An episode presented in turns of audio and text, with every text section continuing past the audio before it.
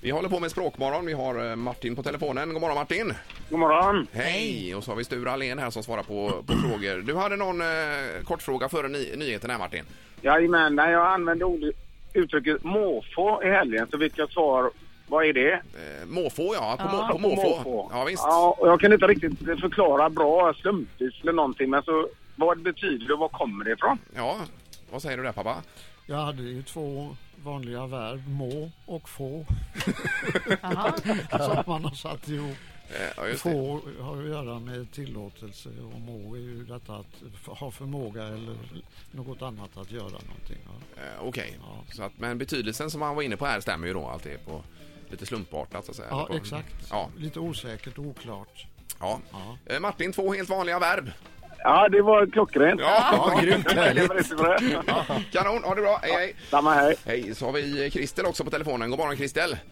Hej, god morgon. Hejsan. Jag har någonting som jag har sista åren tror jag detta har kommit väldigt mycket och även ni gör det. Folk ställer en fråga. Ja. Jag kan egentligen inte komma på en bra fråga nu men man svarar absolut i Ah. svaret. Kan du tänka dig att eh, ta en kaffe efter jobbet? Absolut. Absolut. Ja, Ja. men, ja, ungefär. Och man ska inte svara absolut alltid på alla de här frågorna utan det, svaret kanske ska vara ja visst eller självklart eller men ordet absolut kommer upp. Absolut måste ju, är väl något definitivt på något sätt. Ja. Eller hur Sture? Ja. Och folk svarar på det. Hur som helst säger de absolut. Kommer du till mig imorgon? Absolut.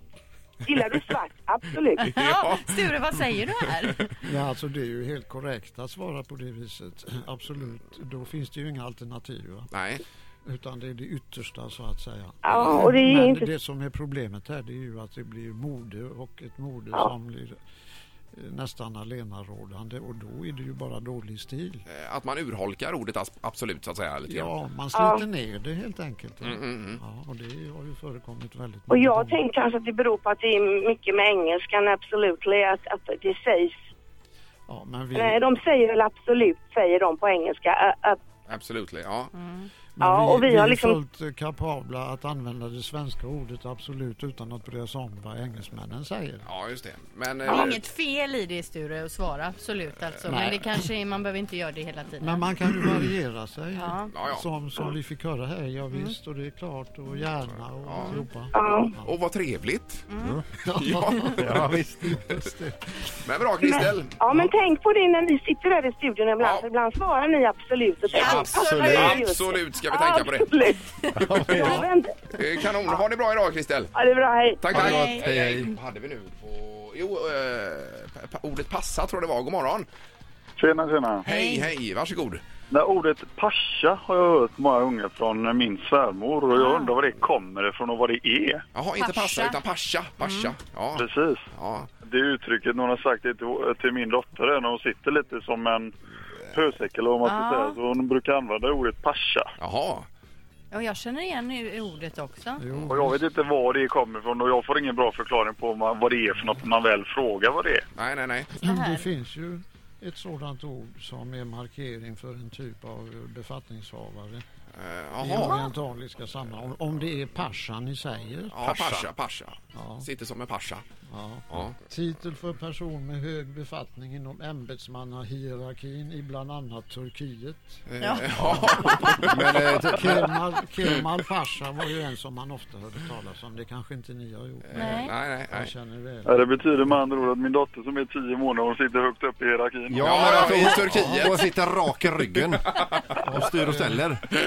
Ja, okej. Ja, Och men sen det är bra. kan man då tänka sig att det finns en massa tjän tjänstemän runt omkring som uppvaktar eller betjänar vederbörande. Ja, Ja, men just det. Ja, okej. men det gör man ju med en tiomånaders. Ja, precis. Ja, kanon, tack för att du Ja, hörde av dig. jättebra. Tack, tack. Tack, tack. Ha det gott. Hej då. Hej, hej. Vi Hinner jag får- ta mitt ord nu då? Ja, ta det sista bara jag har då. ju liksom börjat här på morgnarna ibland säga oh idag känns det lite urrigt ute. Oh vad urrigt det är. Eh, Och då vänder de sig emot mig här de här Mm. Det är ett två. konstigt ord, Linda, tycker vi. Vad- Det finns det ett ord eller har jag hittat på Hon det undrar själv? inte, hon vill bara ha in det i ordlistan. Det är som det är. Hur skulle du stava URR? Ja precis. Ja, Ja, Ikt. vi, vi lägger lite handlingarna så som eh, Lindas ord. Ja, men just det. finns det möjlighet att det kan komma med? Sture, urrigt. Finns inte en chans. Nej, inte en chans. Ja, det var skönt att höra. Okej. Ett poddtips från Podplay. I podden Något Kaiko garanterar östgötarna Brutti och jag, Davva, dig en stor dos skratt. Där följer jag pladask för köttätandet igen. Man är lite som en jävla vampyr. Man har fått lite blodsmak och då måste man ha mer. Udda spaningar, fängslande anekdoter och en och annan arg rant. Jag måste ha mitt kaffe på morgonen för annars är jag ingen trevlig människa. Då är du ingen trevlig människa, punkt. Något Kaiko, hör du på Podplay. Därför arkadeinerna.